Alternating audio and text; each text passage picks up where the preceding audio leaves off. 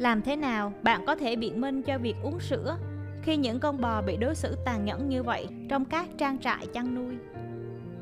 May mắn thay, không phải tất cả các con bò đều sống trong các trang trại chăn nuôi như ở Mỹ. Chắc chắn có những lý do đáng kể và thuyết phục về đạo đức và sức khỏe để không tiêu thụ sữa được sản xuất trong các trang trại chăn nuôi. Nhưng người ta ủng hộ chế độ ăn chay lacto là chế độ ăn uống tốt nhất đối với tình hình toàn cầu hiện nay của chúng ta. Ấn Độ có truyền thống lâu đời về cách đối xử hết lòng với những con bò. Thuật ngữ bò thiên bắt nguồn từ tiểu lục địa Ấn Độ và sữa đã trở thành một phần quan trọng trong chế độ ăn chay của họ hàng quan hàng nghìn năm. Họ xem sữa như là thực phẩm hoàn hảo. Người thực hành yoga sử dụng chất béo vốn có tự nhiên trong sữa bò cho những bài thiền cao hơn.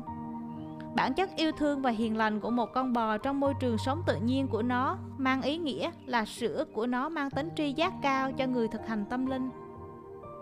Một con bò cái trong môi trường sống tự nhiên cung cấp đủ sữa cho các con bê của nó và vẫn có dư cho con người tiêu thụ nên không ai bị phiền cả.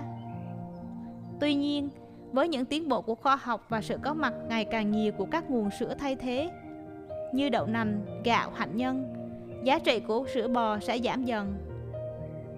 Ở các nước phát triển, người tiêu dùng có ý thức có thể ưu tiên lựa chọn sữa từ những con bò thả rông hoặc từ các nguồn địa phương đáng tin cậy.